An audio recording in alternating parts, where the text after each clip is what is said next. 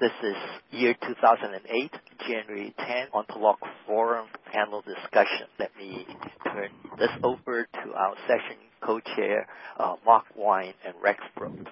Uh, all yours, Marc.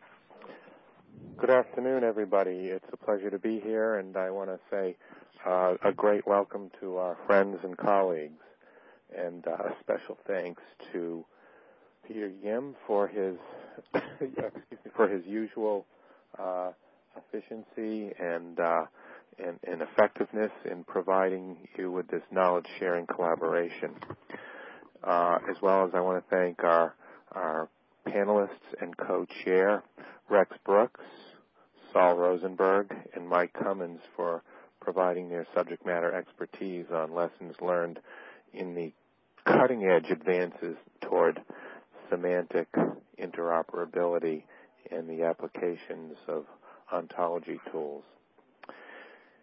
Let's get things started. Uh, I'll be here until 2 p.m. where I need, unfortunately, to depart this group to go to an, another group uh, on cross-agency biosurveillance that I'm working on here. Um, so I'll turn the, the reins over, the chair over to uh, Rex Brooks at that time at 2 p.m. in about 20 minutes. Uh, I'm going to provide some introductory remarks and uh, establish a background, um, which I think will be unusual and uh, stimulating, as I'm usually, as I usually try to do, in providing um, uh, thought-provoking ideas uh, in the context of our uh, three panelists. in the spirit of the campaign season, the newest thing in presidential politics is neuroscience. Certainly, the hot topic uh, and uh, deep dive matters uh, of expertise of Saul Rosenberg, who's going to speak with everybody about the details and strategies for um, using semantic interoperable data repositories for treating um, the vital problem emerging in post-traumatic stress disorder and traumatic traumatic brain injury particularly among military service members returning from war, as well as expanding to PTSD and TBI across the society. So, driven by new research that suggests monitoring voters' brains, pupils, and pulses uh, may be more effective than listening to what they say, MEM Sense uh, is one of a cottage industry uh, neuromarketing firms across the country uh, that are pitching their services to presidential campaigns. Uh, Seattle's Lucid Systems is temp- uh, trumpeting a biofeedback program that tracks brain waves, pupil dilation, perspiration, and face- facial muscle movements. And a Chicago company uh, says it is uh, talking to campaigns about its voice analysis technology, which is used in insurance fraud cases. Finally, uh, in this domain. Uh, Drew Westen, a clinical psychologist at Emory University who has used brain scans to study voters, recently launched Westen Strategies, a consultancy that promises to help clients understand the neural networks, one of Dr. Rosenberg's favorite topics that he'll uh, expand on, uh, that govern political behavior. Well, we're not as concerned about political behavior on this call uh, but that's an example of how we need to use advanced semantic and ontological tools to uh, translate terminologies that are used in electronic health record databases, uh, perhaps uh, providing information, genera- exchanging information directly off the body's physiological responses, measuring them, and uh, sending those uh, um, uh, translations of those uh, markers, if you will, or indicators uh, into electronic health records in ubiquitous fashion anywhere, anytime for use Marc, in Marc. treating. Yeah. Marc, may I interrupt? Uh, sure. Can you tell us what slide number you're on now? Yeah, I'm I'm I'm just I'm going to leave those slides out there for folks to oh. um, to review on the side, and I'm just going to say a few more words about uh, distinctive innovation like the one I just described and then introduce our fellows. I see. So when you go into the slide deck, then uh, would you prompt us on what uh, what slide number? And right. for the uh, uh participants, uh, if you refresh your session page, uh, near the top there are links to the four sets of slides named one, two, three, four, wine, Rosenberg, Cummens, and Brooks. and if you click on that, you would be able to open up those slides on your own desktop and follow the cue of the speakers to the slide number. Uh, I'm sorry, I should have mentioned that a little earlier. Oh, back to you, Marc. Sorry for okay. the interruption. Um, uh, as, as, I, as I move through uh, just setting this up, um, I'm going to uh, refer people, and ahead of time they can uh, go to uh, slide 14, slide 15 in my deck. Coming up to that, um, I want to refer to um, the uh, the definition of distinctive innovation because I think what you'll hear from our three experts uh, points to the direction that we're heading in the health IT and informatics field, public and private collaborations toward distinctive innovations where semantic interoperable software and ontology tools will be absolutely pertinent to uh, uh, enabling advances uh, coming out of uh, uh, electronic health exchanges and record systems and networks. Um, uh, for example, quickly, Thomas Edison, if you think invented the light bulb, you're incorrect. Um, it was Henrik Globel, a German watchmaker, who invented the first true light bulb. He used a carbonized bamboo filament used uh, placed inside a gas bulb. Uh, Henry Woodward and Matthew Evans patented Globel's uh, invention in 1875, and the creation of the first light bulb was clearly a breakthrough innovation. Um, Edison bought the patent from Woodward and Evans and tinkered with the design until he invented a carbon filament that allowed the electric light bulb to burn for 40 hours. Then he continued to improve his light bulb until 1880, in which it could fa- uh, could last for over 1,200 hours, the first step toward widespread use. Uh, Globel invented the light bulb as a breakthrough innovation, uh, but it was Edison who provided the distinctive innov- innovation, the distinctive innovation that resulted in the light bulb becoming a ubiquitous lighting device around the world. Um, I want to highlight that two or more things are distinct of the um, uh, of uh, distinct here.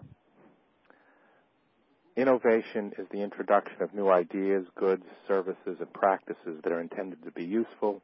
Distinctive innovation is the use, is the process, is the process of using a rigorous methodology to improve something, a process, to improve something, a process, procedure, product, or invention that results in a distinctly different outcome than the original.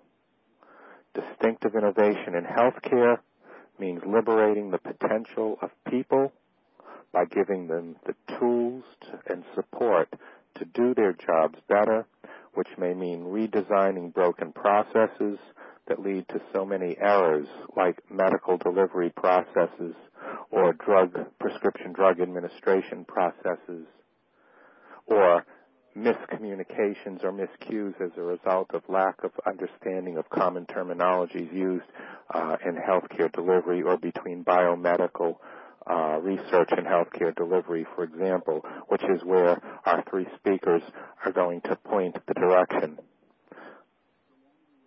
The fuel and tools to, to support distinctive innovation are knowledge, resources, and wisdom. The nationwide health information technology um, mission, turning to page uh, slide 15 of my set, are being generated through co- the process of health IT sharing and collaboration.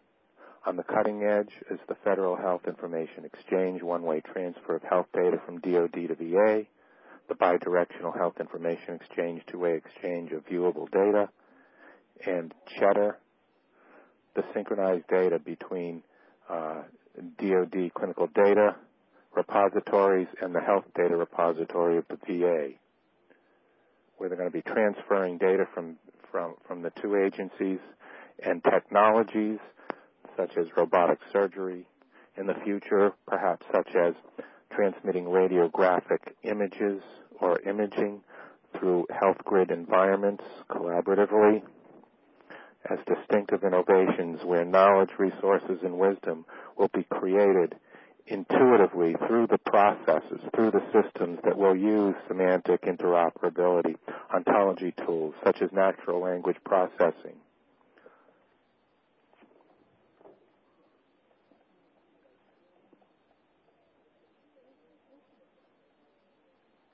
And I want to ask, with that background, imagine a healthcare system where primary care physicians have access to your specialty medical information and specialists have access to your primary care information via interconnected smart EHRs that can be facilitated through semantic tools that are integrated with personal e-health service providers and delivered directly to a multi-purpose intelligent mobile digital device that can be carried in one's pocket.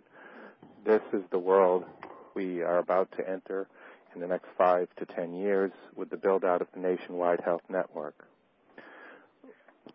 With that introduction, I'll, I'll leave the rest of my slides to you to review.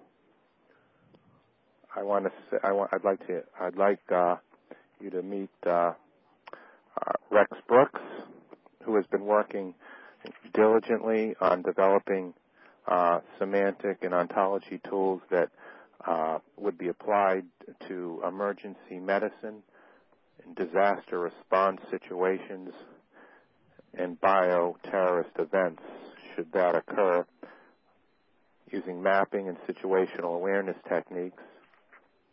Siles with Starbourne Communication, uh, Rexes with Starbourne Communications.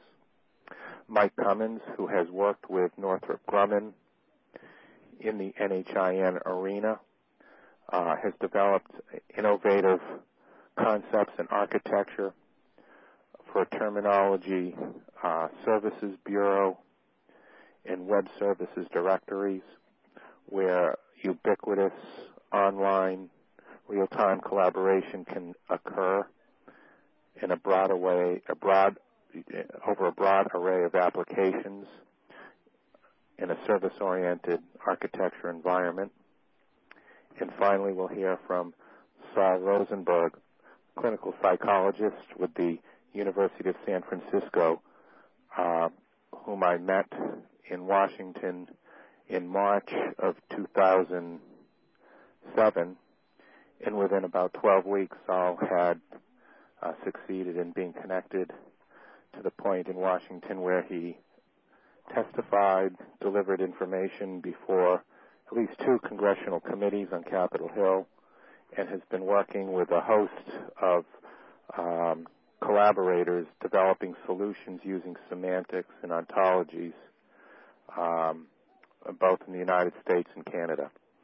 With that introduction, I'll turn things over to our panel.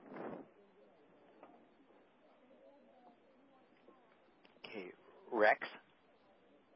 Rex Brooks, you're on. Uh, so you want to say a few words? Uh, I I had the order of uh, Saul coming up next. Uh, okay, excuse me. We'll, we'll, go with Saul. Thank you for uh, reminding me.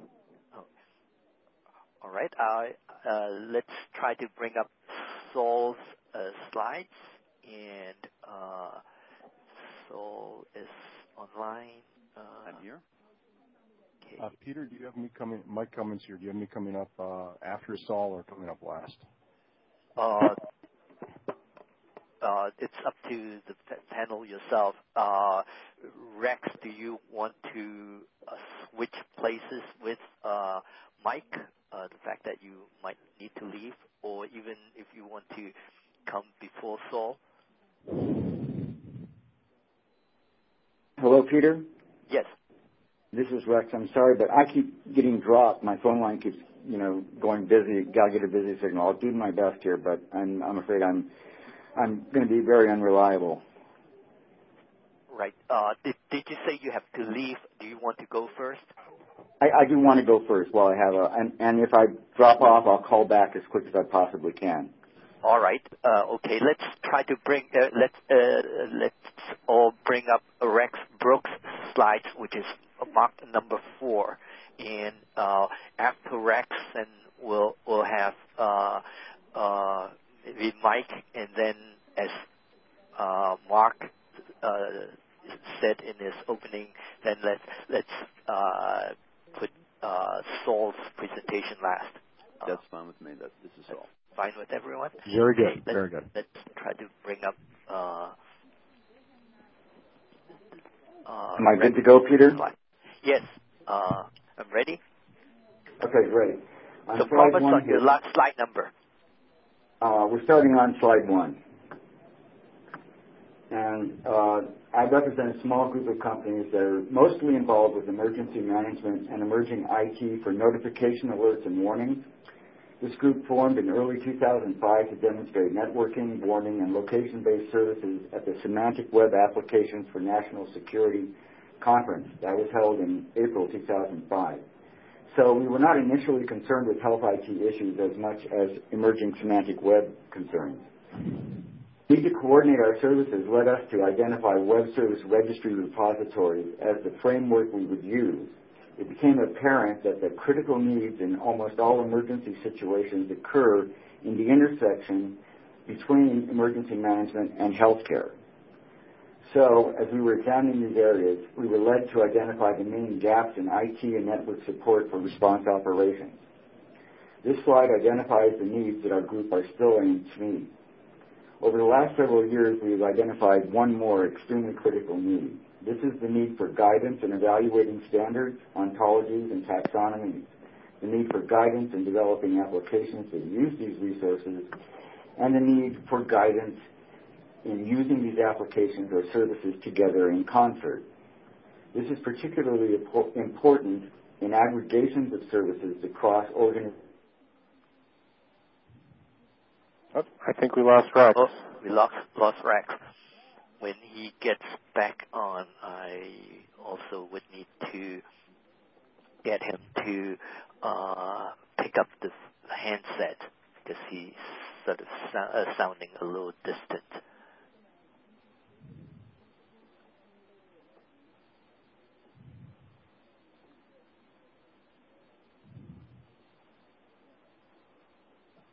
Also, Peter, as I mentioned, I need to uh, go to my other call in just about four minutes.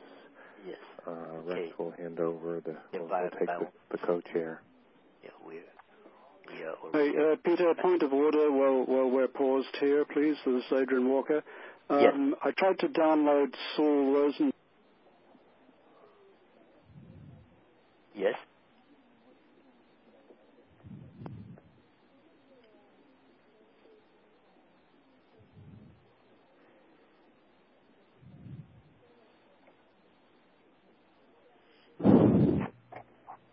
Adrian?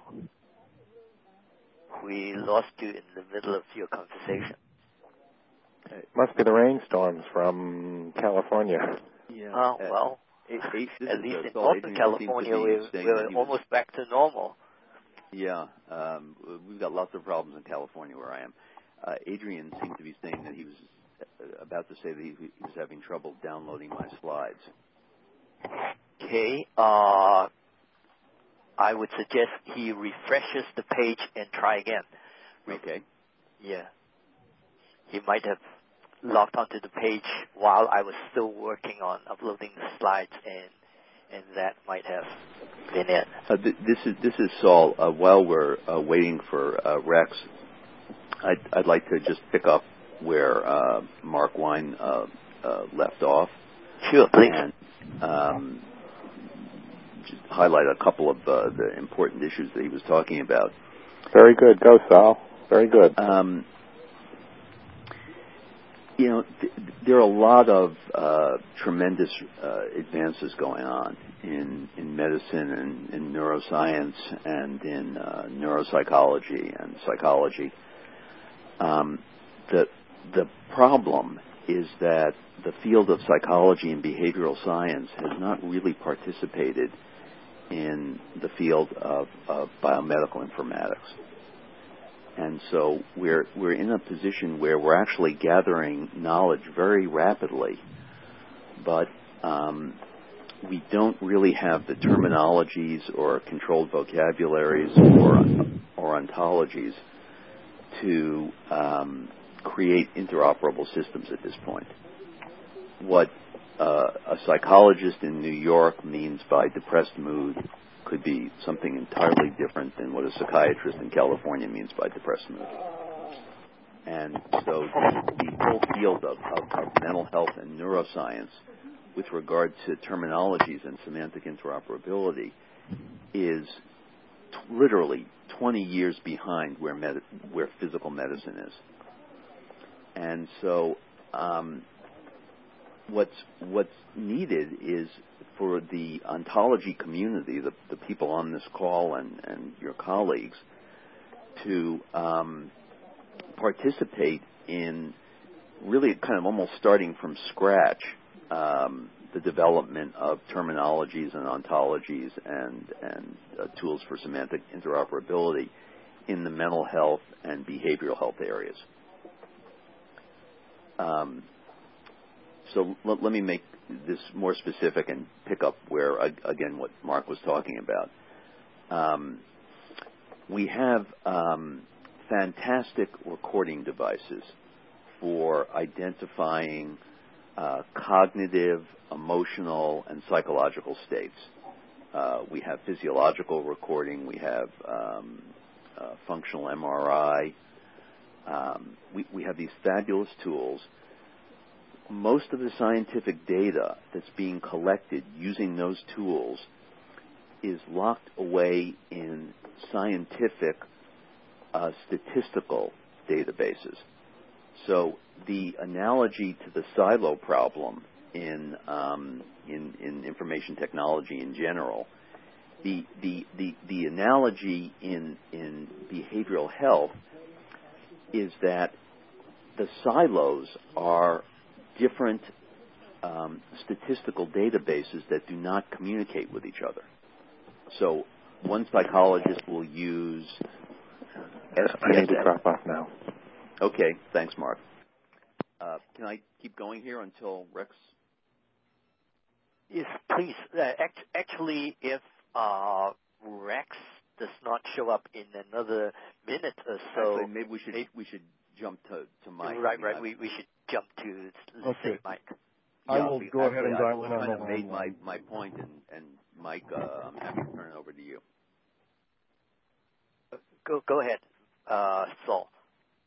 Wait, I, I, I'm saying uh, that's my main introductory point, and since Mike may have to leave, I'm happy to turn it over to Mike at this point. All right. Uh, let me I let, to uh, dial in on a reliable line here in just a second. All right. Okay. Maybe we need you to make one more remark while uh, Mike is calling back in. Saul, sure. Share um, one more nuggets of your wisdom.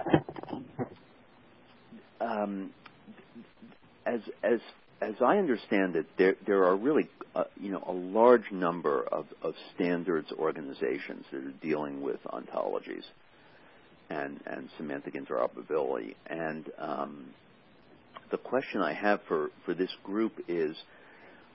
Wh- Where where will we get the most leverage? l- Let, us say that I, I, I want to spearhead a project where I'm going to develop uh, terminologies and ontologies for uh, mental and behavioral health.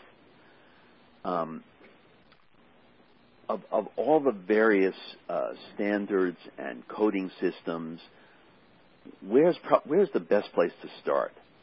Um, none of them are adequate.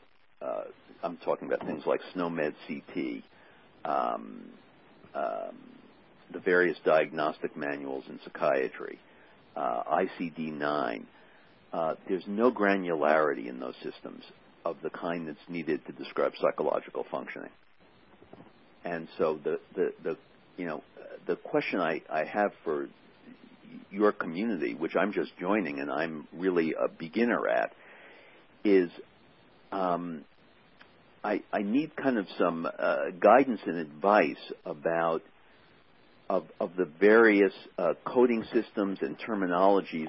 Where, where's the best place to begin to develop a behavioral health informatics and a behavioral health uh, ontology. And so I'm I'm I'm throwing that out now as a, as a question to the participants and the listeners. Great question. Let's save that to the uh, open discussion, and hopefully someone in the, uh, one of the participants, or maybe several of our participants, can offer some insights. Mike, are you back? I am back on. He's speaking about uh, lessons learned in the medical informatics. The bulk of it is that you don't move while you uh, speak. The Defense Department's um, AHLTA electronic health record system. Uh, I've also done work in the private sector with SNOMED CT implementation and legacy terminology migration to uh, SNOMED CT. And finally, done pretty extensive uh, work in the computerized physician order entry area as part of uh, electronic health record implementation. Uh, slide two, please. Um, this is a summary of lessons learned in this work. Uh, one of the probably more important ones is the uh, impact of lack of definitions in any of the terminology systems. Uh, second area is the quite differing and often implicit information models in use in different systems.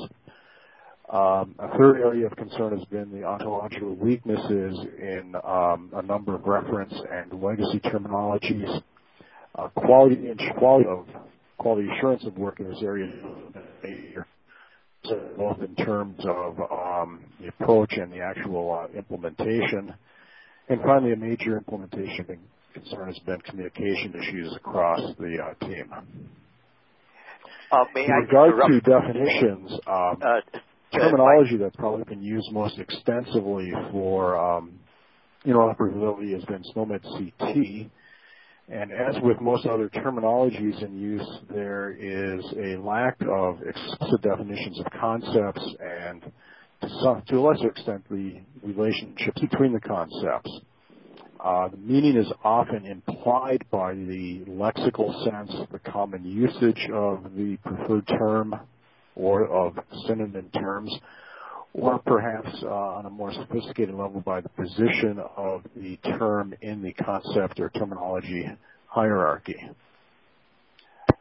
Uh, and finally, an issue in healthcare, and as Saul alluded to probably also in um, psychology, is that experts often do the definition of a term or meaning of um, information being represented. On slide three, um, partial solutions provided by SNOMED CT in the use of a formal description logic. One example would be the concept of appendicitis. In SNOMED CT, appendicitis is fully defined by two relationships. It's defined by, actually by three. It's defined as being a disorder which has an associated morphology of inflammation and which has a anatomic finding site of appendix structure. Uh, fully defined concepts such as this may reduce the need for a text definition in the system. The great difficulty in actual implementation at this point is that many of the entities in SNOMED CT are lacking in a full description logic definition. Uh, I would estimate that about half of the medical results a full description logic definition. Slide five. Second area of concern is that of the information model, or as SNOMED CT would indicate, um, the one aspect of information model, the uh, disorder context. SNOMED CT primarily presents a description of the concepts that exist in the area of knowledge involving healthcare. The actual implementation of these concepts in an electronic health record requires the implicit or explicit use of a context model.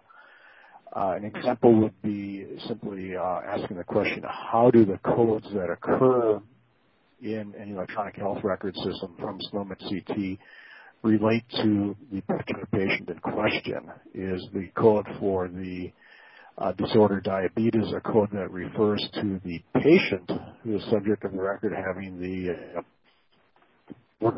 that refer to the parent of that patient, or perhaps if uh, the code were a code for anemia, is it the patient who is the uh, pregnant woman who has anemia, or is it a reference to the fetus being carried by the pregnant woman which has the uh, disorder of anemia? Additional attributes that uh, are important are uh, temporality. Is this current problem or is it a problem that occurred in the past and is ongoing or that occurred in the past and is resolved?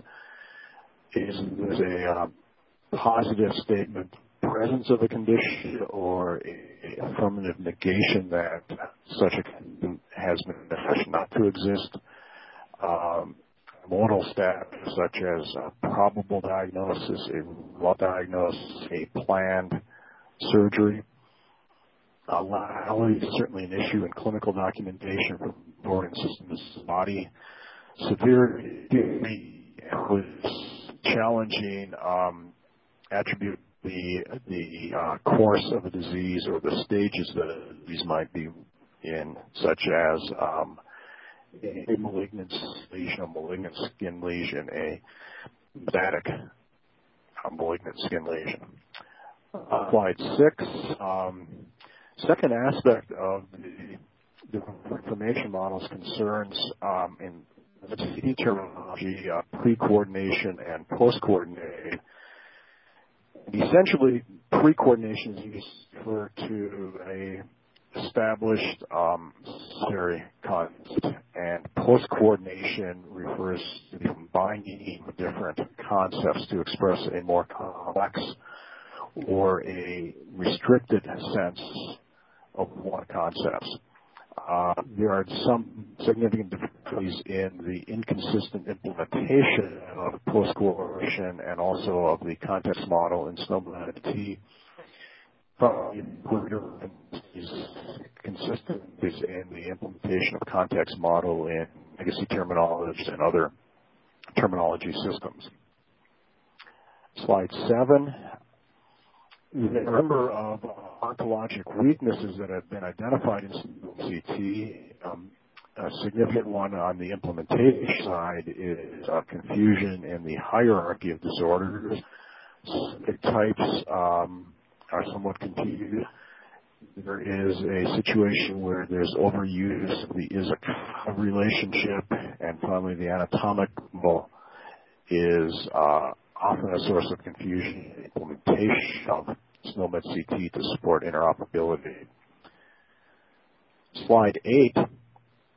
Um, in clinical practice, many use cases rely on some clinical disorders. A clinical decision support engine, for example, may state that um, a certain drug is contraindicated in or is indicated in hematologic or cancer disorders. And it's very useful to have a straightforward, reliable, hierarchical subsumption of these disorders.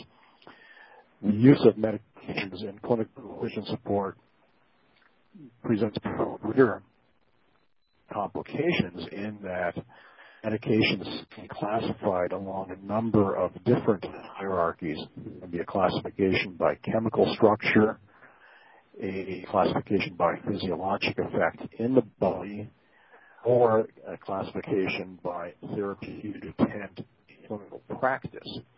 And up to the point in time, there's a great deal of difficulty in clarifying the nature of these and additional hierarchies in the separation of hierarchical structures along these lines in a uh, strictly logical sense. The additional implementation issue is that a strictly uh, logical law may not reflect what seems to be the clinical view that domain experts would bring to the uh, implementation process and that end users may actually encounter in actual practice medicine. In fact, the end result of all this confusion is that exceptions are often made to the hierarchical subsumption during implementation SNOMED CT. This leads to a um, location of exclusionary relationships from the hierarchy, and as these um, exclusions are remedied in the source um, terminology such as SNOMED CT, subsequent versions, version control becomes increasingly difficult as the exceptions that were previously are no longer need to be resolved and history of all the changes needs to be maintained. Um, benefit type confusion is another area of the for example, there's a distinction between disorder and morphology general, disorder would refer to the clinical syndrome, its symptoms and course. Morphology would refer to the cellular findings on pathologic exam of a specimen relevant to the disease. So a uh, carcinoma could be a morphology for a kind of cancer. There's often a uh, clinical practice and in terminologies and overlap and how these terms are used to represent disorders and morphology. Uh, and there's somewhat of a lack of definitions to um, provide clarity to implement on the distinction in disorder and morphology. Findings such as uh, symptoms or the results of physical exam, observable, which uh, are similar of observations of the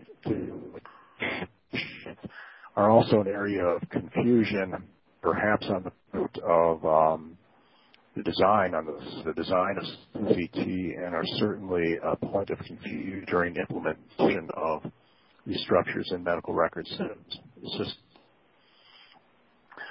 Finally, the issue of uh, is uh, overload. Um, in view of many in the ontology world, there is a clear distinction between the relationship of is a class something, this is a part of something, such in an anatomical relationship, versus is contained in, such as uh, perhaps blood being contained within cardiovascular system, but not the atomic part of the cardiovascular system, nor a class of cardiovascular system. Again, there's some confusion on the side of the uh, reference terminology, and these are difficult areas for those implementing uh, SNOMED other uh, um, vocabulary systems to um, that correctly and consistently and translate into use clinical systems. Slide 11. Uh, the area of anatomy, again, is another area of difficulty for mentors to comprehend. SNOMED has implemented a SEP um, model, which is for structure, entire part. And for example, the entries regarding the anatomy of the head would refer to the entire hand, hand structure, hand structure of left hand, structure of right hand. This has been done to facilitate uh, maintenance of part of relationships within CT, the use of ISA relationships, and has been done as um, a way to facilitate automated error checking, automated navigation structure. It does support that quite well, but it does leave enters mapping to other terminology systems to realize where a map the entire hand versus map to hand structure versus map to part is appropriate. And a similar issue that is for implementers has been the distinction between uh, an anatomic region versus the surface area of that anatomic region. So when one refers to shoulder region, there's a distinction between that atomic region, which is perhaps a three-dimensional region, versus the anatomic surface area, which is a two-dimensional structure. Slide 12. A key area of difficulty has been um, recognizing and dealing with the limitations of one mapping of concepts from one terminology to another. Uh, equivalent relationships are fairly straightforward narrower than relationships can often map in as narrower, but raises the question how does the narrower concept differ from the parent concept, and how do several um, concepts mapped in as narrower to the same concept differ from each other, and are they contained as non-overlapping concepts from each other? Uh, mapping uh, concept is broader than MIC, but raises some difficult issues in terms of maintaining the um, ontologic structure. And finally, the use of other relationships um, introduces quite a bit of bias and difficult in term, difficulty in terms of computability. Slide 13. Um, quality assurance is a quite important aspect of implementation. It's often difficult to be able to solicit, adequate funding for quality assurance. Uh, we are dealing in some cases with and hundreds of thousands or more, sometimes in the millions of concepts with correspondingly uh, large um, number relationships those concepts. This type of is very difficult to perform without automated tools. Where automated tools, um, some implementations of automated tools rely on a formal logical definition or description of the concepts and relationships. In the case of SNOMED CT, um, full definition of the description logic would enable automated error checking, the ability to do automated error checking is limited by the percentage of um, concepts that are entered a fully defined description logic definition. And at this point in time, again, with 40 to 60% implementation of full definition and description logic, uh, automated error checking is Slide 14. Communication is a very difficult and often underestimated issue with uh, implementation to support interoperability. Uh, most teams will use a medical informaticist, a uh, domain expert, usually a physician or a nurse or other practitioner in the field, without formal informatics or um, logic training and software developers will be needed to actually implement um, these uh, terminology, support interoperability, and perhaps an ontology may be available consult. But each of these personnel bring perspectives and different um, approach to the information to play. They all have different ways of communicating, and significant difficulties arise to communicate between them this often comes into play in terms of use and design of specific tools to facilitate implementation of the terminology I'd like to briefly present on slide 15 um, some suggestions and possible solutions without um, delving very into these at this time. Uh, a key support for providing these solutions would be improvement in the ontologic base of the terminologies in use. Um, T, for example, increased implementation of description law definitions would be quite helpful. Um, possible text definitions as those uh, encouraged and required, I believe, in the OBO project would be quite helpful. Uh, an improvement in the SNOMED CT hierarchy would greatly simplify the um, mapping of legacy terminologies and implementing clinical uh, decision support systems, and would greatly simplify the changes involved in uh, version control and maintaining um, historical um, adaptation of change Informaticists, also uh, domain experts about uh, proper practices would be very helpful and again in support of the uh, improved ontologic basis in the terminology. The information model is very often underappreciated in the implementation of standardized terminologies into health record systems there very often are implicit assumptions of the information model that are nowhere stated explicitly. This leads to difficulty in uh, assessing the information model, and this further compounds the problem of one information model in one system to the information model in another. Much of this work could be simplified creating uh, mapping tools to support interoperability when we come to the um, actual implementation of systems such as SNOMED CT, several tools could be quite helpful. Um, be strict.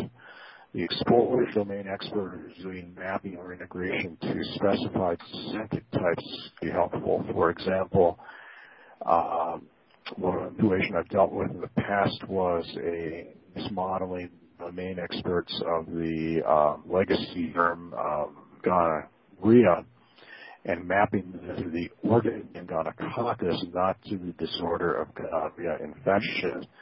A tool that would be able to restrict exposure of the experts to the proper types for a given um, task would be helpful.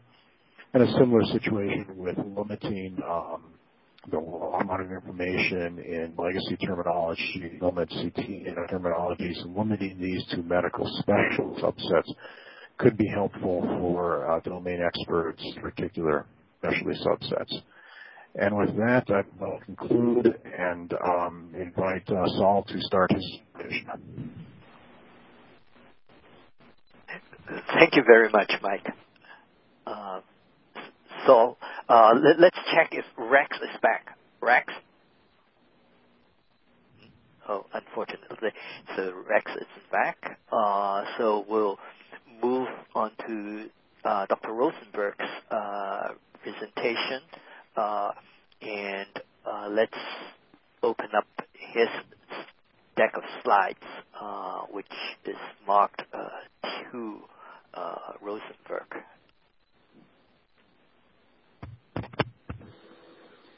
Okay. Has everyone uh, got the slides? I've got it on the shared screen. Okay, excellent. Um, I started off with uh, a, a, rather dramatic uh, title and a very specific true story to um, uh, drive home the serious, serious uh, to drive home the seriousness of the problem. Uh, can you hold, hold up a little so?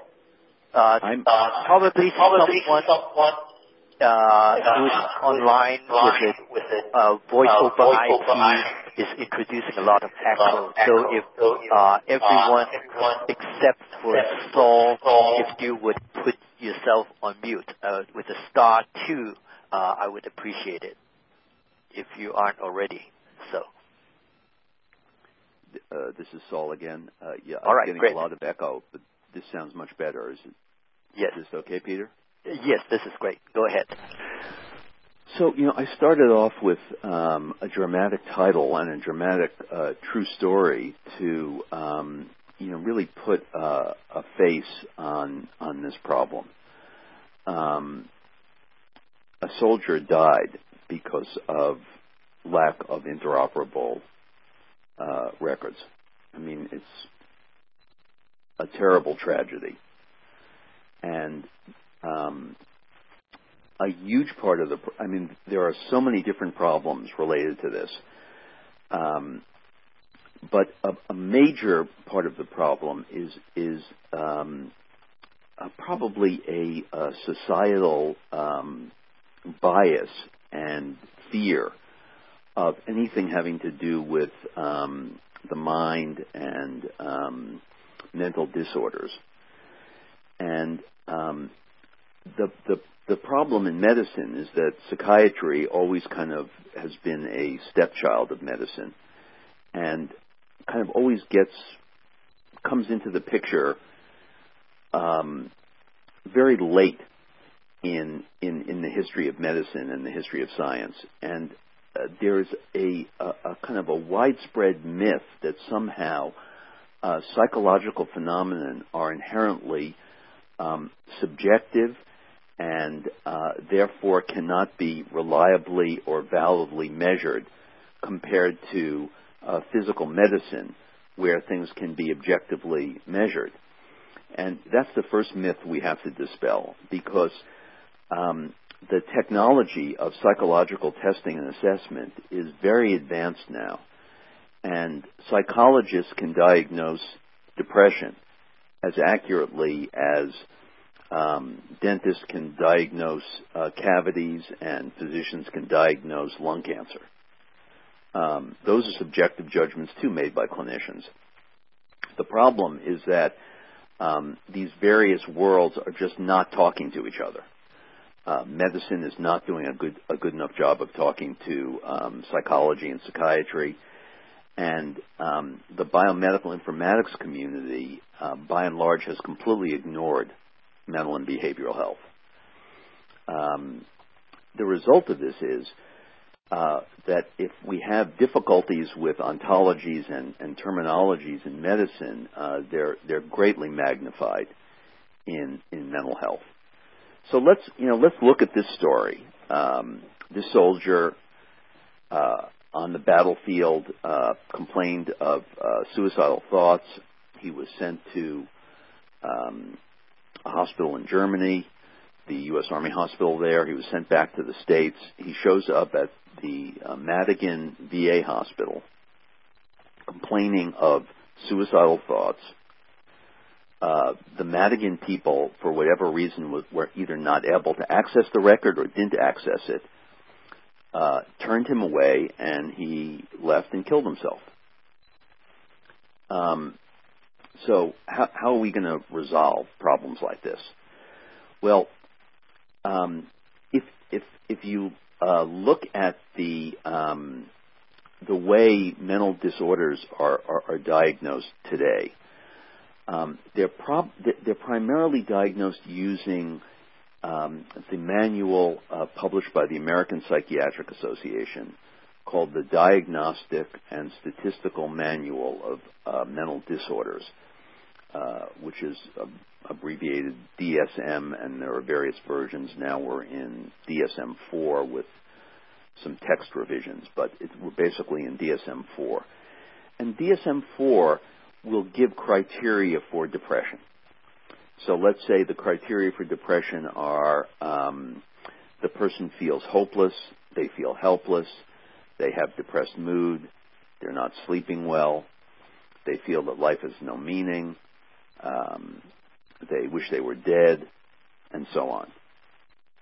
But there's no actual code in the diagnostic manual for suicidal thoughts, feelings, intentions, plans, or risk. So we know if, if we let's go to a conditional probability model. The probability that someone will commit suicide is increased if they are depressed. We don't know exactly how much it's increased, but we know compared to people who aren't depressed, depressed people commit suicide at a higher rate than non-depressed people. So we can agree on the terminology for depression, but there's absolutely no agreement at all about suicidal risk, suicidal thoughts, suicidal intentions. So uh, one question I had, which I started with before, and this would really piggyback on on uh, Mike Cummens' comments, are is is SNOMED CT even usable for this purpose, or do we need to start some? Do we need to start somewhere else? Are there are, are, are there terminologies, um, uh, ontologies, controlled vocabularies, anything in this area that would particularly lend itself to the description of mental states.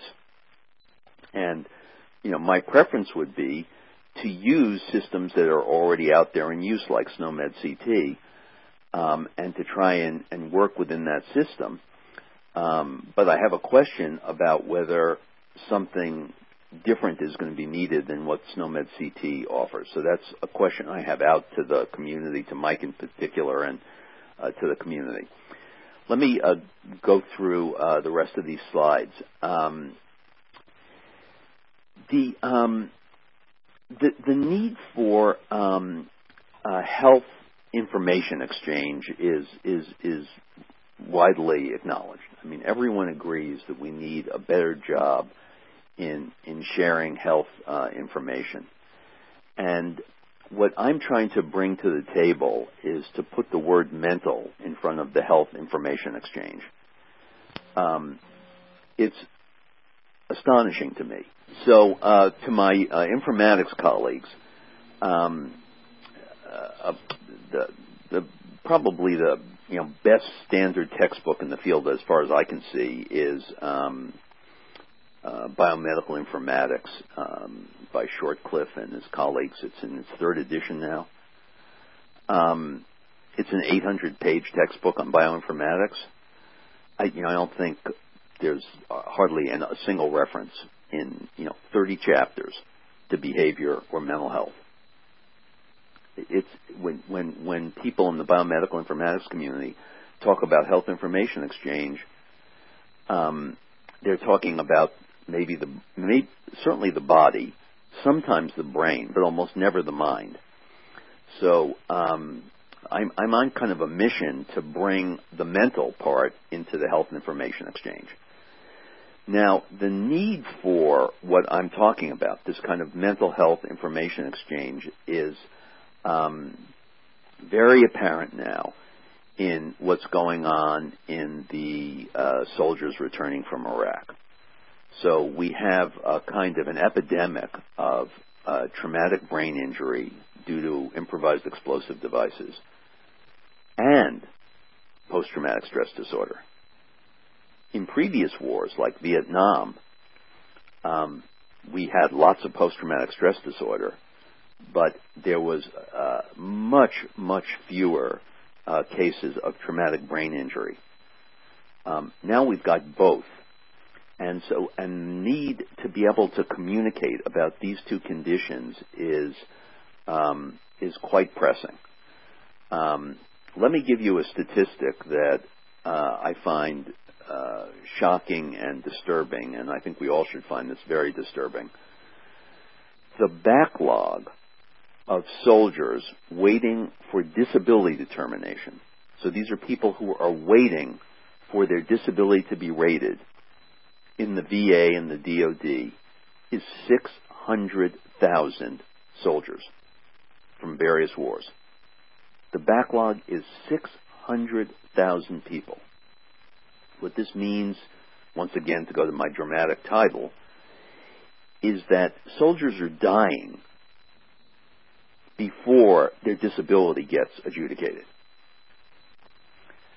The only way this problem is going to be handled is with clinical decision support systems that disability examiners and healthcare providers can use that will make this process more evidence based and more efficient. But the um, the barrier, the largest barrier to implementing clinical decision support in, in mental and behavioral health is once again I'm sounding a bit like a broken record, the lack of um, terminologies and ontologies. Um, the the listeners, uh, you, you, may find this surprising. Maybe you, you, you would not find this surprising. But as far as I can tell, I've been looking for about two years now. I have not found a single clinical decision support system in mental or behavioral health that is even close to adequate. Um, there, the, the state of clinical decision support in mental health is pretty much um, uh, based on clinical judgment of psychiatrists and psychologists and social workers and counselors um, with very little um, evidence-based mental health assessment going on over nine. This is my estimate uh, from having practiced in this field for over 30 years. But I, I would estimate that over 95% of the records kept by psychiatrists and psychologists in the community are handwritten paper charts that are undated, unsigned, have no diagnosis, rarely have a treatment plan, and of course are completely uh, you know difficult to retrieve and not even close to anything related to what we're talking about with interoperability. There's another problem is if we don't have enough. Here's another problem in the mental health arena. Mental health data are more sensitive than medical data according to our societal norms. So a patient would uh, have much less concern about um, sharing um, um, medical data about um, an infection than they would sharing data about depression, suicidal thoughts, because when that information gets shared, it may be used against the person in a variety of ways. And so we now have uh, HIPAA, the Health uh, Portability Act, which has a lot of very strict controls over the exchange of health information. But in addition, there are different state regulations with regard to the release of mental health data or the release of substance abuse data.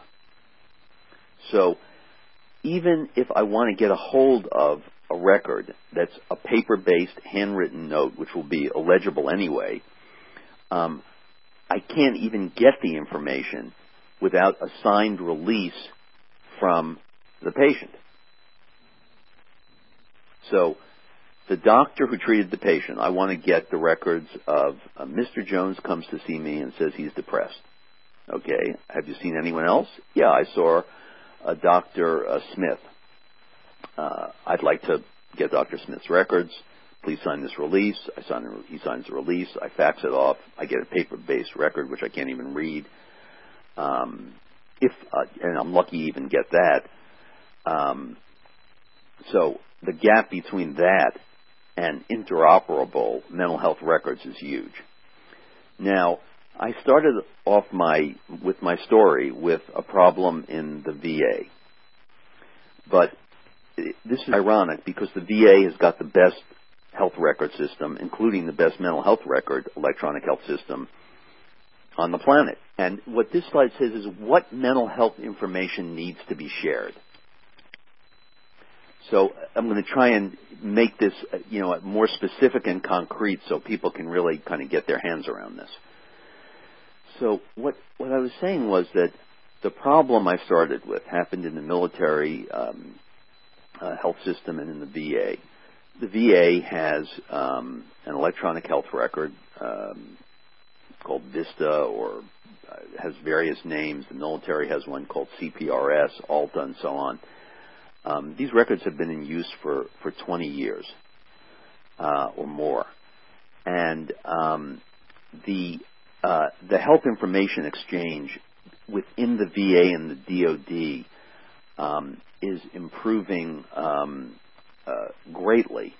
Uh, m- much needs to be done, but within the D- within the VA, it is possible for a primary care doctor to evaluate a soldier coming back um, from Iraq, uh, to give them a um, questionnaire in which they say they're depressed and suicidal, to send a referral immediately to mental health, and for all of it to work most of the time fairly seamlessly.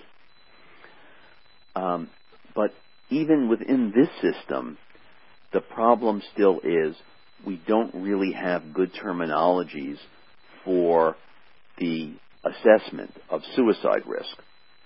Psychologists have developed the tests.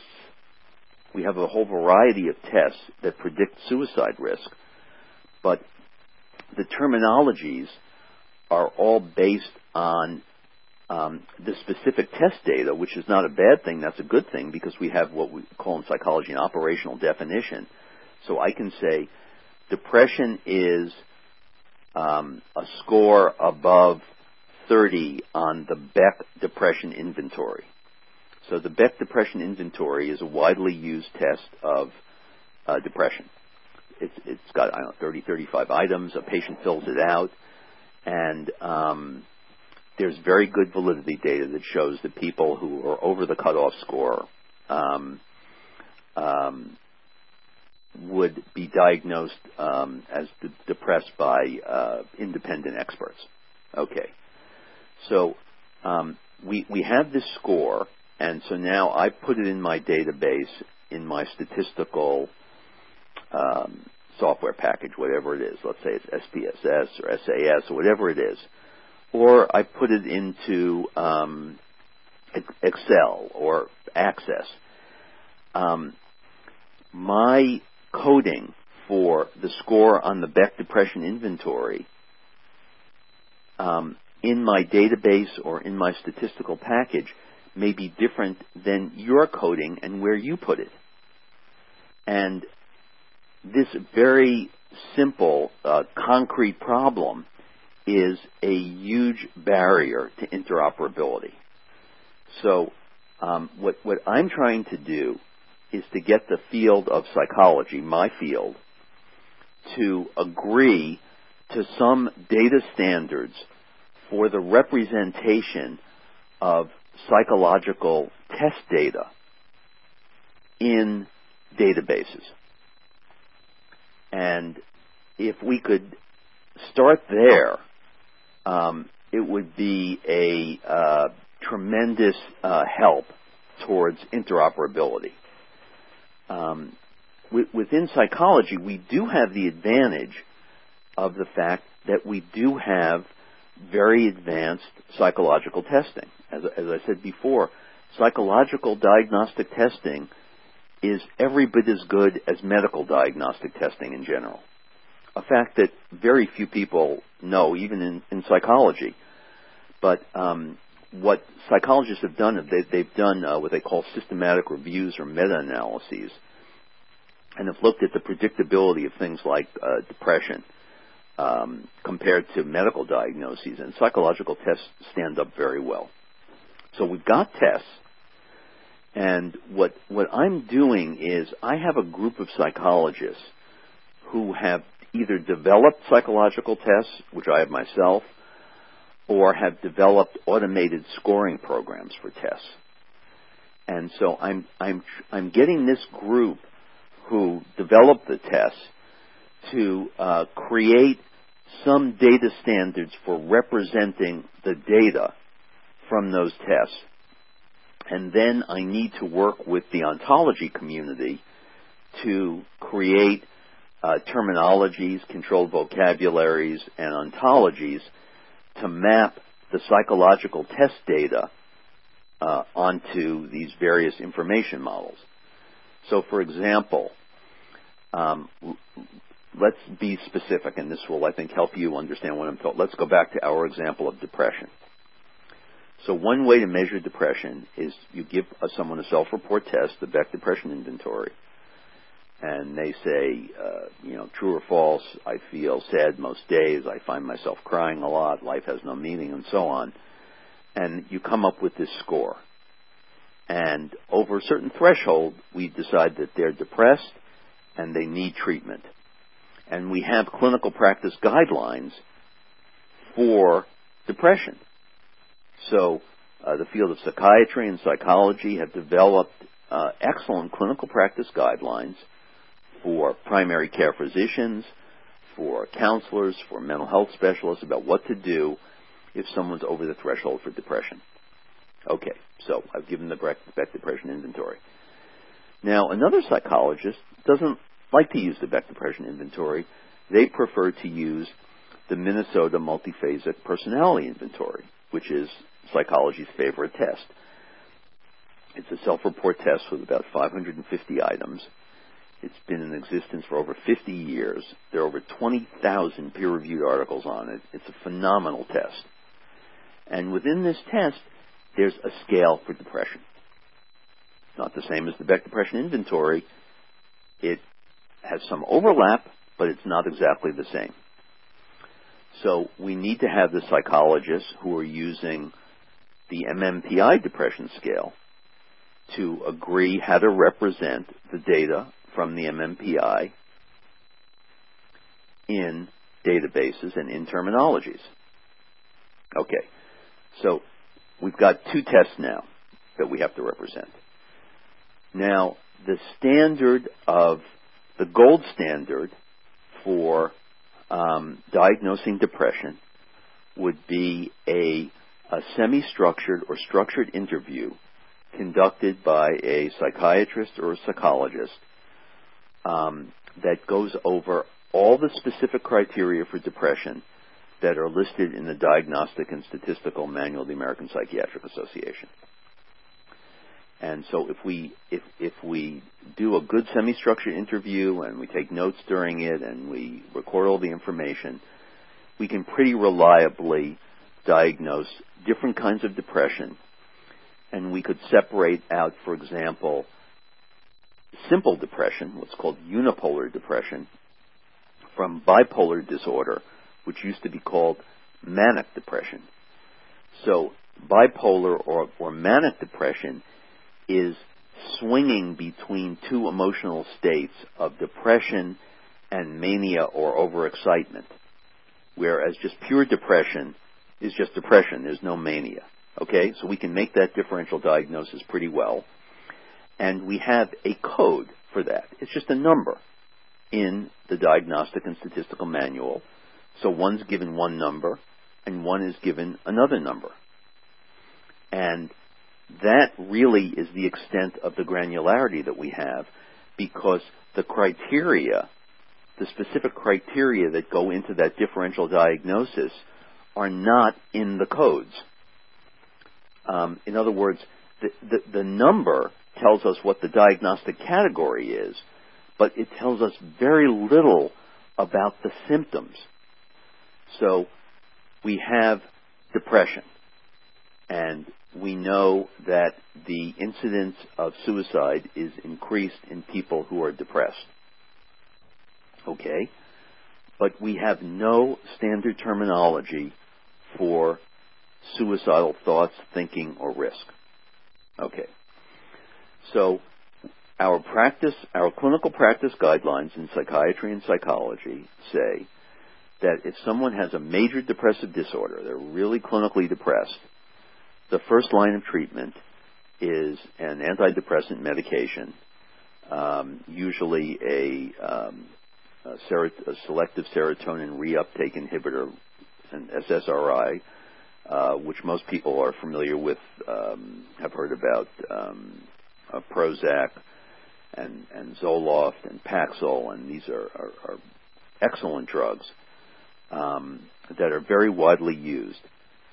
Um, what's interesting is that, um, and Mike, uh, I hope you're going to weigh in here because this is going to get into your territory.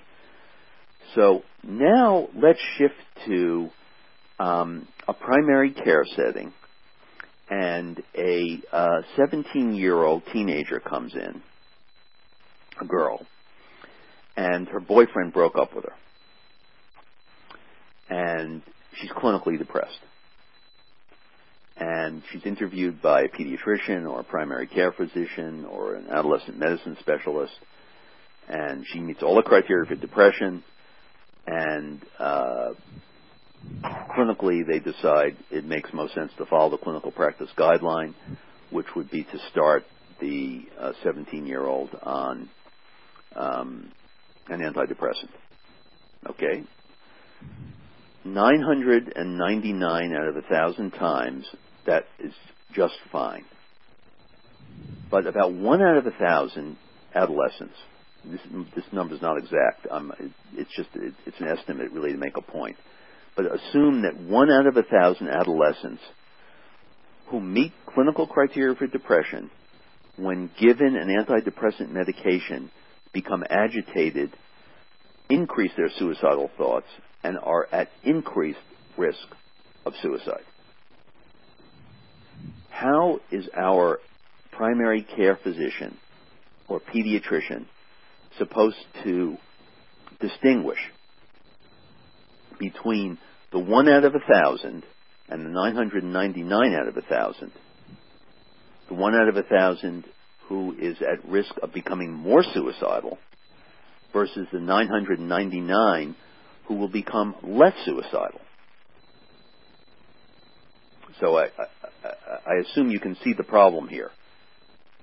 We have the same diagnosis, depression. But the key information that bears on the risk of suicide is completely absent.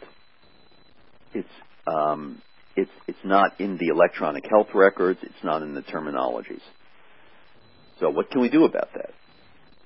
Um, what we can do is we need to, um, and this is Mike where you can come in again, is um, we need to really bring evidence-based medicine and evidence-based practice to the fields of uh, psychiatry, psychology, and mental health. And the way we're going to do that is by using state-of-the-art psychological diagnostic assessments, which are rapid, cost-effective, and will produce data that will help us distinguish the one out of a thousand who becomes more suicidal. So I am a domain expert. I know a great deal about suicide, about depression, um, about psychological testing and diagnosis. What I need are terminologists and ontologists who will be able to take my information from psychological tests, represent it in standard terminologies, develop structured interviews that psychiatrists and psychologists can use so that uh, they have a, uh, a Palm Pilot. As I'm interviewing the person, um, I'm getting prompts on my little Palm Pilot. I'm entering data. The data is going wirelessly into the server. Things are being scored. I'm getting feedback um, from um, my scoring systems and my servers about what to do next. And all this is happening seamlessly while I'm interviewing someone. So now imagine me uh, sitting with this patient, and I have my Palm Pilot, and I ask the patient, "Why are you here?" And they said, uh, "My my boyfriend broke up with me. I'm feeling really depressed. I haven't been sleeping very well. Uh, I've been smoking a lot of pot. Um, you know, sometimes when my parents are gone, I drink their alcohol." Um, and um, I ask them a series of standard questions. Uh, when did the depression begin? So you're looking for an, an onset. When my boyfriend broke up with me. Okay. So now we need a code for acute onset, and we have a um, precipitating cause. That has to be indicated in, the, in, in a controlled vocabulary on my Palm Pilot or Tablet PC. Then I ask them, um, "Have you ever been depressed before?" And they say, yes, once before, and it turns out that she was depressed when she was 13, and that she actually had an eating disorder.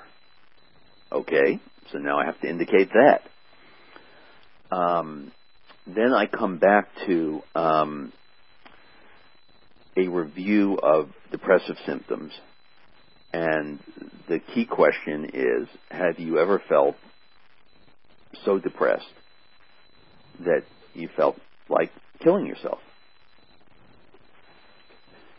And um, I might get about 20 or 30 different answers to that question with different patients.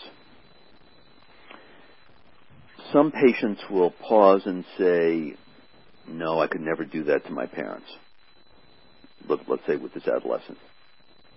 Okay. Another one would say, um, Well, sometimes I feel like, you know, I wish I'd just go to sleep and not wake up. Okay. The next question is, um, have you ever made any actual plans to kill yourself?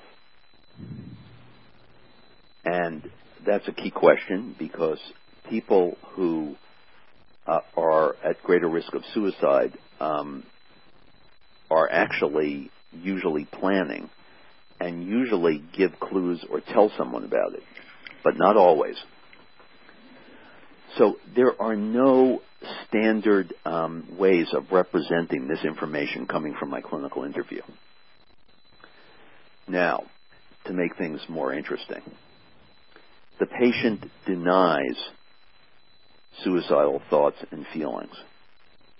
But on the Beck Depression Inventory and on the MMPI Depression Scale and on the suicide item scales on the MMPI, they are endorsing true uh, to suicidal thoughts, feelings, intentions, and plans.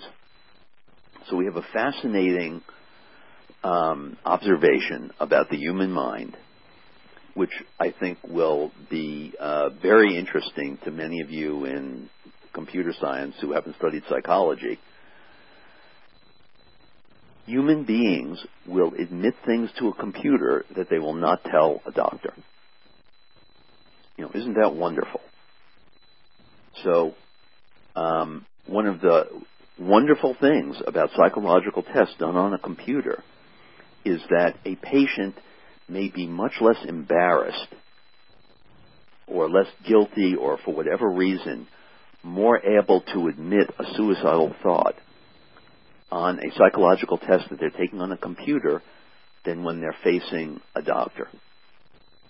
So they're using the test to send a message to the doctor that they will not actually tell the doctor in a face-to-face meeting. Now, clinical psychologists and psychiatrists know this. And when that happens, um, uh, we take much more seriously what they said on the computer test than their denial of psychological, uh, of depression or suicidal thoughts on during the interview. So you can see the problem here. We need to be able to represent these kinds of discrepancies and these kinds of findings. These are, these, these are findings that are as robust as anything in medicine, yet we have no terminologies or controlled vocabularies or ontologies for them. So that's go through the rest of my slides and get more information about this. But what I'm really most interested in is getting feedback from you, the participants and the listeners, about how to begin this process of creating terminology services and controlled vocabularies and ontologies to represent a mental state of depression and suicide risk, which of course is also a biological and physical and neurological and neurochemical state. So we need to bridge both the mind, the body, and the brain in our uh, hierarchies and databases and in uh, our terminologies to begin to represent this kind of phenomenon. So with that, I will stop and uh, just uh, throw it open to questions or um, uh, comments or observations or suggestions or advice that uh, that that the community can can give to me about the best way to, to solve this problem. Thank you very much, Dr. Dr. Rosenberg. Was a very enlightening uh, briefing. Uh, so we, uh, I, I got a note from Rex Brooks saying that uh, he's, he's actually in the airport traveling I mean, amazingly enough, I mean, so many of our panelists are, are traveling, and he said he has trouble holding a phone line for more than a few minutes, so he apologizes to everyone. So uh, on that, uh, we are opening, going into the next segment, which would be the uh, Q&A and uh, and open discussion and remarks segment. Uh, for those who are with us the first time, the drill like this. Uh, let's try to line everyone up uh, first, and then we could sort of take people's remarks or questions one at a time. Uh, and so if you would like to uh, speak, please press a 1-1 on your uh, keypad now uh, that would sort of end up showing as a raised hand uh, on our screen, and then we could uh, try to uh, approach uh, each and every one, uh, hopefully uh, within our time limit. we have to end at 3:30 Eastern Time or 12:30 Pacific Time. Um, so if you would like to make a remark, please put your hands up by pressing a 1 1 now. Uh, so far, I see two hands and uh, three now. Uh, let's start with the person from a 310 area code number ending in 9671. So uh, please press a star three to unmute yourself, uh, speak up, I mean, make sure we can hear you, and then start by introducing yourself and uh, fire off. Person from 310 area code with a number ending in 9671. actually only one person from 310. So if you are in the 310 area code, uh, that's you. Press a uh, star three to unmute yourself. So I mean that's for our system, but you might have muted your own phone. So make sure you this is Dixie your... Baker.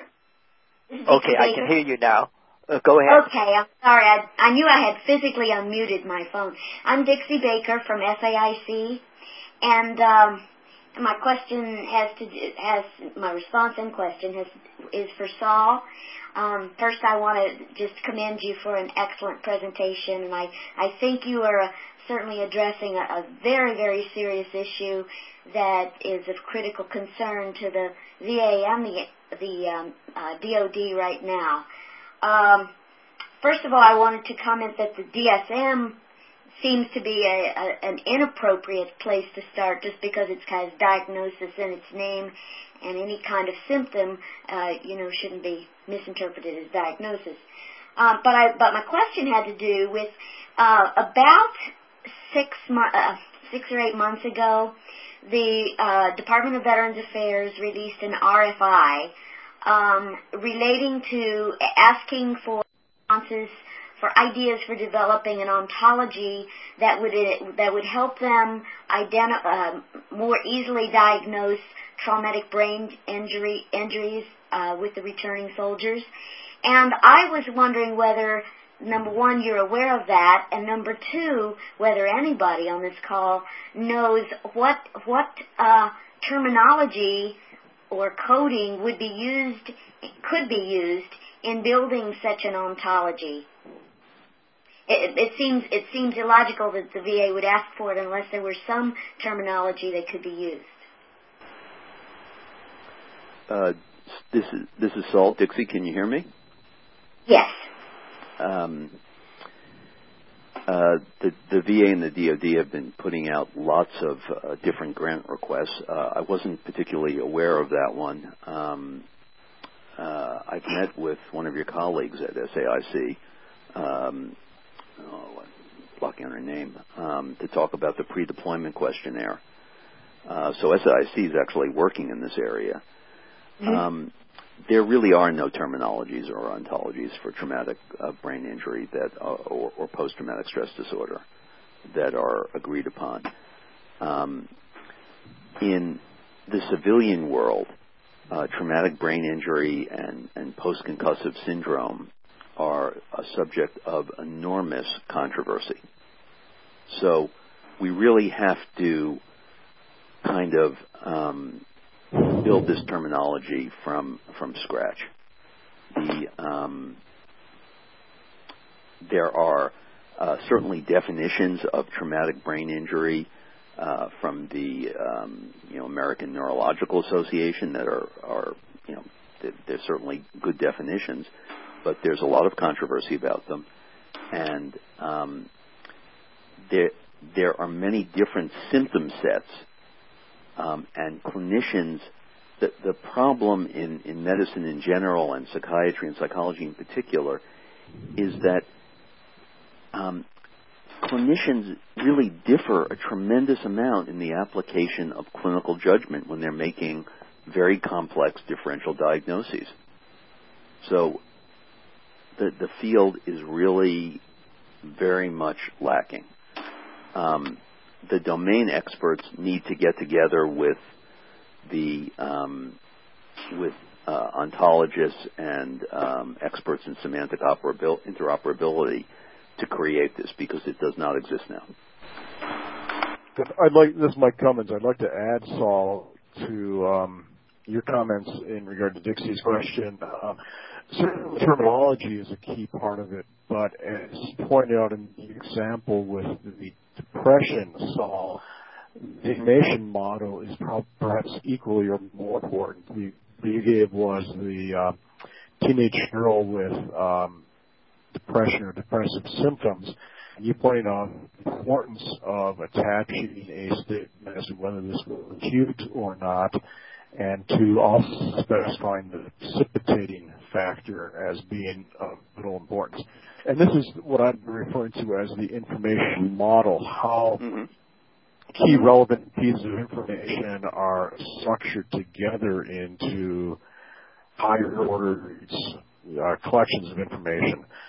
Uh, I, I focused on terminology, but um, to actually implement this, the information model development is going to be of at least equal importance. And how you represent the nodes in that information model. Absolutely, absolutely. Hi, uh, Dixie. This is Cecil. Lynn. Hi. Hi there. Uh, and obviously, I can comment to an extent to that that uh, specific VA proposal since we responded to that. Uh, I can tell you that they uh, they decided to pull that, uh, but specifically they required the terminologies within the VA terminology services, and that was SNOMED. Um, and the coverage in SNOMED for that is actually fairly good.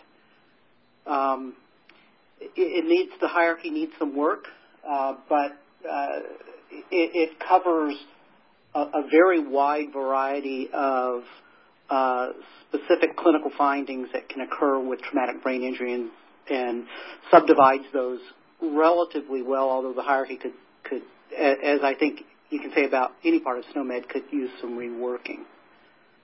But um, uh, I think they got uh, theirs was a proof of concept of their terminology services to to actually be able to look at that from the drug side of things as well. So they were using RxNorm for that.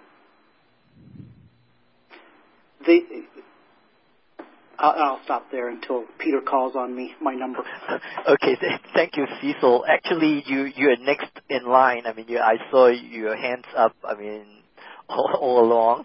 So uh, I mean, let, let's ask Dixie. Are you uh, reasonably satisfied with the answers? Yes, uh, obviously, everyone could continue to exchange over the mailing list, or since most of you probably know one another already, you could uh, discuss offline as well. Uh, obviously, if you do that online, I mean, the rest of the community gets the benefits of the discussion. So, uh, thank you for your, your question, Dixie, and for the remarks, uh, the, the answers from Saul, uh, Mike, and Cecil. So, uh, Cecil, your question or remarks? Sure. So, uh, two re- remarks. One um, for Mike Cummens. It, it, seems to me in um, part of your discussion that your requirements from the terminology model and expectations for that seems to me to bleed over a bit into uh, the information model for how you would carry that terminology. Um, and so that if we actually went down to the level that you'd requested, I would. It, it seems almost that it would be overloading the terminology a bit. Could you comment on that?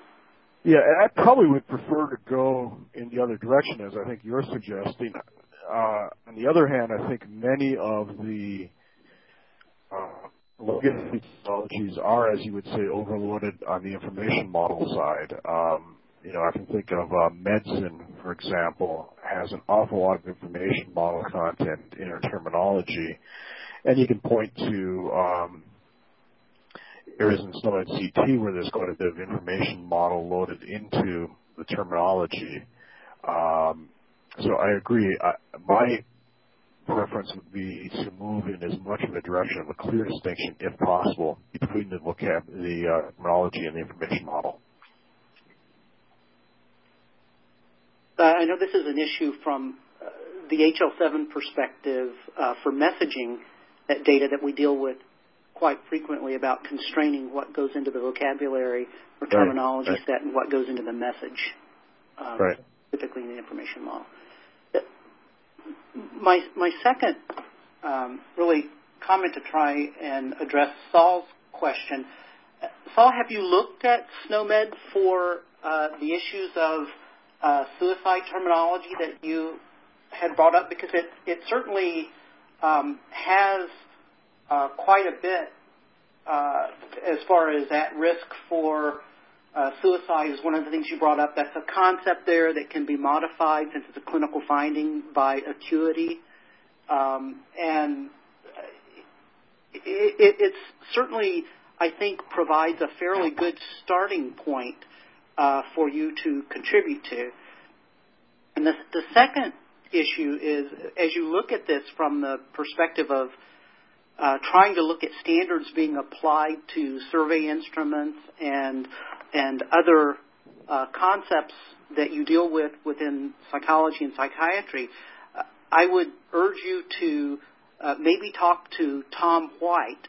Uh, I don't know if Tom's on this call or not, but uh, Tom White is with the uh, the New York State Department of Mental Health and is an informaticist there and has done a great deal of work on standardization of uh, bringing the survey instruments into LOINC coding uh, for the individual questions so that that could be uh, databased with a code rather than just a, a representation of the, of the raw question, and it allows you also to map uh, the different surveys together.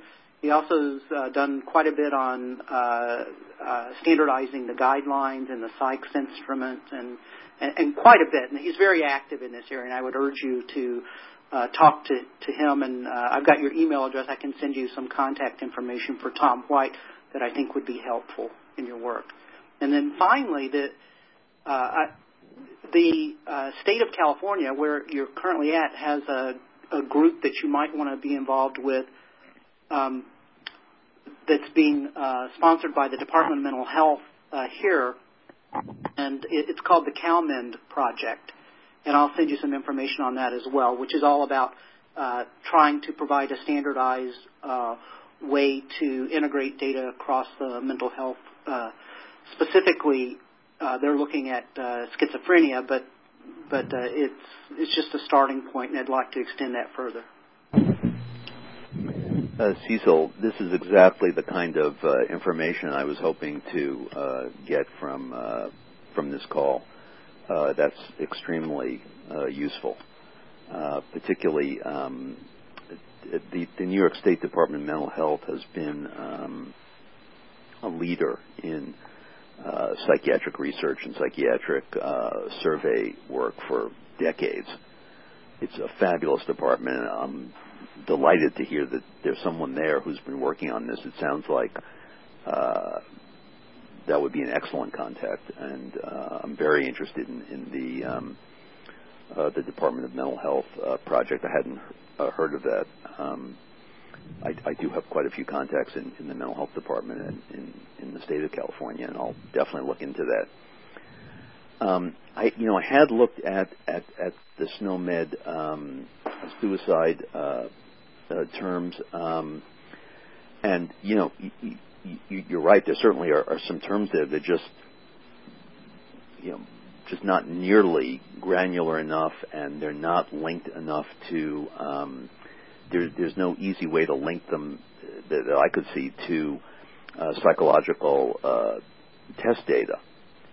So it's it's it, it's it's more um, and I have to learn more about SNOMED CT. I'm not an expert in it, but from what you're saying, it sounds like it might be good enough to start with. I mean, uh, from your perspective, on for for something like uh, traumatic brain injury or TBI or or depression or post traumatic stress disorder, is is SNOMED CT as good a place to start really as any? Is there anything else even uh, worth looking at in terms of creating a, um, a, a data standard? Well, I, would like to comment on that. Um, so, you know, I, I would agree with uh, Cecil's comments. Um, you know, I, I had um, yeah. I've done a couple of queries of SNOMED um, during your presentation, and there certainly are a number of the specifics that you had mentioned in SNOMED. And as Cecil had said earlier, and I had said in my talk, there are a number of hierarchical issues, and some of those jumped out right away. So I think it's a good starting point, and I really don't know of any other good starting point to um, begin to structure this information. Well, that's you know that's that's this is all that's that's uh, helpful. I think um, you know, I have been looking into SNOMED CT. I've been, uh, maybe some of you know Eric Mays. Um, he was at Apelon for a long time and worked on SNOMED CT when it was beginning, and, and he is working with me to try and develop uh, some of these terminologies in SNOMED CT. So I, I've got a, you know, a, a major expert in that area. Um, and it, it, really looks like that's probably the best place to start. So that's um, useful information for me. So, thank, thank you, Cecil. Uh, we are about uh, we have eight more minutes, and I have three hands up. So the next person in line is someone from the area code three one three. Uh, it's the only 313 person. Uh, if you unmute yourself with a star three, and also make sure you unmute your own phone and go ahead. Peter, can you hear me? Yes, we can hear you. Yes. Okay. Go ahead. I have a couple of very quick comments which I will. Uh, could you introduce yourself first, uh, oh, Ravi? I'm Dr. Ravi Sharma. I'm a physicist and also a IT specialist working as senior enterprise architect, also dealing with business process modeling at Vangent. It's a company that does a lot of federal contracts in the IT and EA arena, especially things like Centers for Medicare Services, etc., healthcare architecture. So my colleagues are involved more deeply in those than I am. However, I have the following observations as I've been following in Peter's various COP activities. Um, one comment is that your specific case of a traumatic behavior from war-torn area is a very, very demanding application. It is not a normal civil society in which people grow here and carry the entire behavioral pattern of their life. They're subjected to cross-cultural traumatic events for which a degree of preparation would help alleviate lot of stress and trauma. Further, it is coupled with physical loss, like loss of a limb or a part or a body who's close enough. So it's a non-normal behavioral pathological situation for even for normal psychologists to study human behavior. So that is one comment.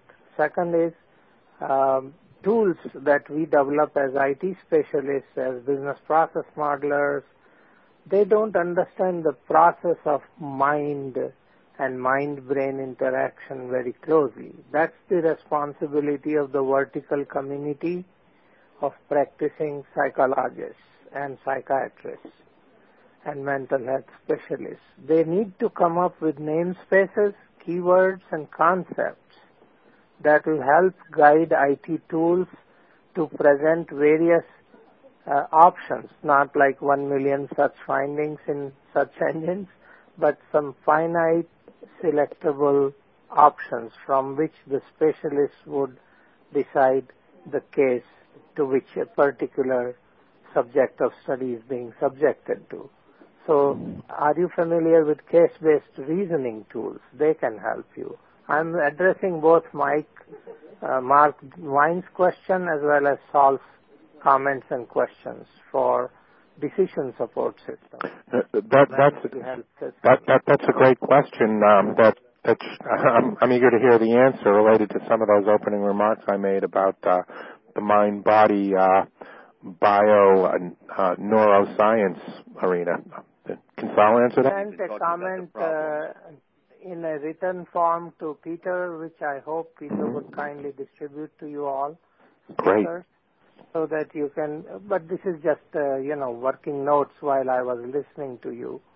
So I can refine them further if there is interest. But my request is that as we do in e-commerce community, we do reasonably automatic determinations and as Fair Isaac and SAS kind of tools that provide decision support automated tools, they can be customized. You would definitely need a customized uh, decision support system for war-torn veterans, believe me, sir. Because even for normal behavioral sciences, we are not in IT at that level yet. But as we develop our cognitive and other tools, we can assist you in more refined ontologies, taxonomies, and classifications. This is Saul again. Hello. Could, could you send me uh, an individual email about this with your contact information? I'd like to follow up this discussion. Yes, Peter, I have sent you my notes uh, in a email to you, and I request okay. you to kindly could, could you spell your name? This is Saul again. Could you spell your name? Oh yes, I'm Ravi, Dr. Ravi Sharma. R-A-V-I S-H-A-R-M-A, Sharma. Yes. There's uh, a lot, a lot of baggage of what you have told us today, so we need to absorb it. But certainly there is a case for developing a custom solution addressable especially to the VA area and war-torn veterans area. Uh, mind-body neurointeractions have been studied over 5,000 years, and we don't have that much of great classification systems.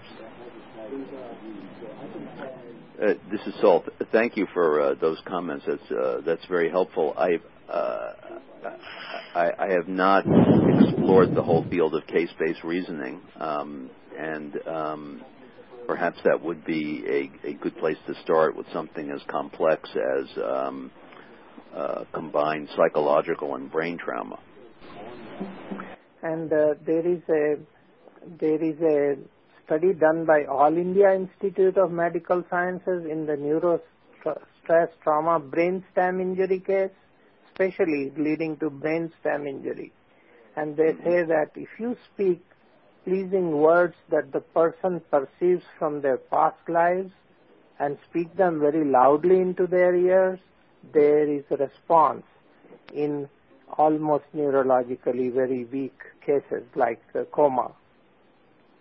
So, of course, that's not applicable here, but maybe in some cases it is. So, there are there are a lot of studies in the past that can probably help a little bit in decision support, but decision support systems will have to be custom tailored for this. And case-based okay. reasoning is a simple tool which takes you step by step in converging towards an answer.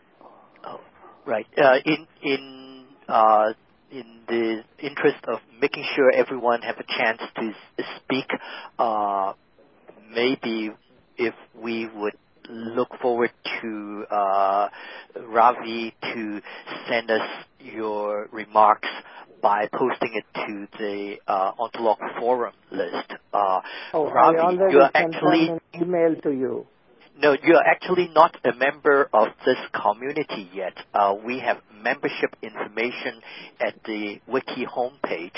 Uh, if you go to the membership section, uh, please sort of follow the, uh, the, the, the, description there, uh, and, and then once you subscribe, then we could uh, openly discuss these things uh, on the mailing list. Oh, I sent you by email already my comments. All right. Okay. But I will but, do. I, I, will do what you say.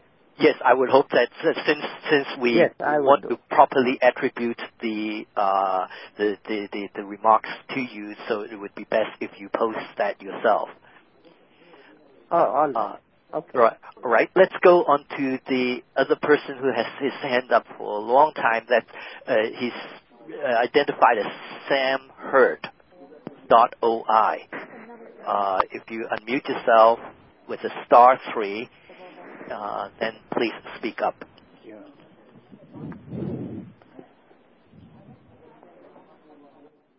Sam. Hello, Sam Heard here.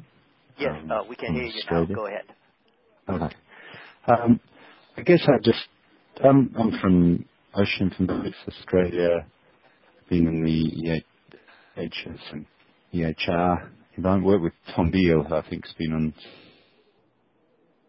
Um, I guess I was just putting in a plug for simplifying interoperability by everybody's been talking about the information model a lot, and uh, the work that's going on in the UK NHS at the moment is all about trying to standardise this and find the right interface between terminology and uh, information models and expressing uh, a rich, high fidelity information model um, that can be adapted to other systems but used as is.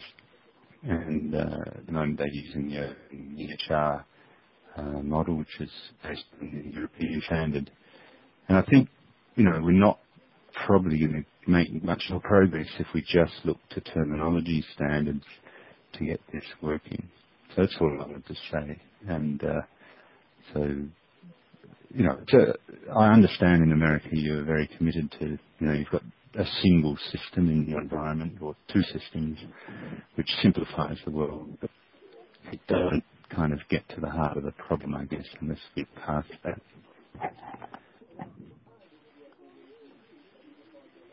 Uh, this is Mike Cummens here. I'd like to um, support your comments, Sam. I've been following the work you've been doing with uh, OpenEHR, and I, I think I would um, support your argument that here in the States we've had somewhat of an underappreciation of the role of information uh, on uh, vocabulary terminology alone as a solution to the interoperability issue. And definitely am um, uh, pleased to see the work being done in the open source environment along these lines with OpenEHR. Thank you. Thank you, Sam. Interesting. Thank you. Oh, what, uh, Peter Yim here. One remark to to Ravi Sharma. I did receive your email. Uh, uh, just just one uh, comment is you labeled the document a NASA Ontology Health Informatics.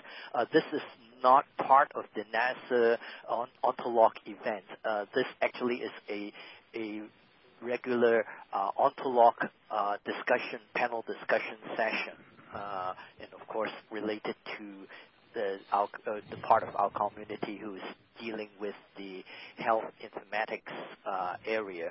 Uh, the NASA Ontolog uh, KMWG uh, initiative is called OKMDS.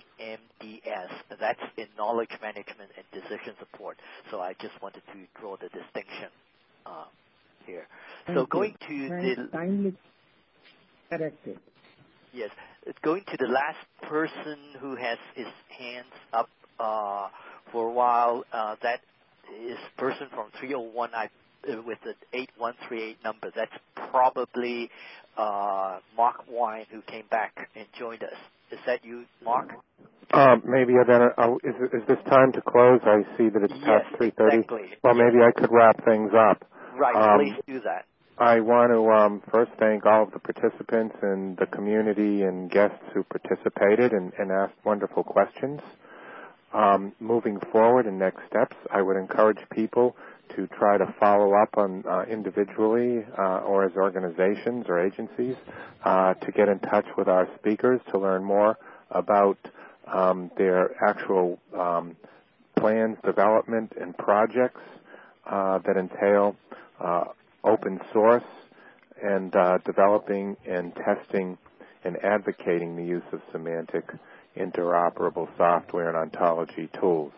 For example, I just got off a teleconference uh, between the VA, um, infectious disease uh, office, uh, the uh, director of uh, Public Health and Informatics Office, Dr. Les Lenert at CDC, and uh, leaders um, and consultants from representing global biosurveillance, the DoD Essence system, um, where where where they're going to uh, begin to identify specific issues that will enhance or enable enable interoperability involving ontologies and rules-based algorithms and programming uh, so that we can have greater integration of the, the broad range and diversity across the country now of systems from states and local governments and institutions like Mayo Clinic and others um, that uh, feed in data uh, for the public health population repositories into the CDC BioSense, BioSense, Essence, BioWatch, EpiX, these different um, electronic health, population health, uh, and biosurveillance systems need to go to the next step. They're exchanging data. CDC mentioned within the last, just the last year, they're now able to receive data from these different diverse systems that have emerged through the great nationwide health IT mission uh, across the country, and even data from uh, globally, say from Canada, where, for example, I uh, had the pleasure of moderating a um, panel discussion of uh, at the Canadian Embassy about a month ago involving the leadership of the uh, Global Health Intelligence Network from Canada um, and the uh, Global Health Essence System from DoD um, and the VA's uh, uh, an example from the VA optimization of the use of Vista data for identifying bioterrorist um, events through the Vista database. Um, those uh, leaders uh, representing those systems uh, were on the panel, and the comment that um, uh, one of the lead, a leader from the Canadian uh, system uh, commented to me was that we send information south, but information doesn't come back. This represents the cutting edge of the next step of where we have to go, and I would encourage that semantic interoperable software and ontology tools, open source, focused on leveraging the, the, the top issues and priorities of the day, like uh, making things better for those who have served and come back with uh, traumatic brain injuries, um, and making things more uh, collaborative and, and, transparent and real time using web services in a shared services SOA environment. These kinds of efforts that Rex, Mike, and Saul talked about today. Uh, please connect up with them and watch out for for uh, more emerging news. Thank you very much. Thank you very much, Marc, uh, for organizing and uh, running this session, inviting the wonderful panel to share their insights with us. And uh, uh, since we already ran over time. Uh, so we'll look forward to people continuing the dialogue uh, over uh, the forum or independently.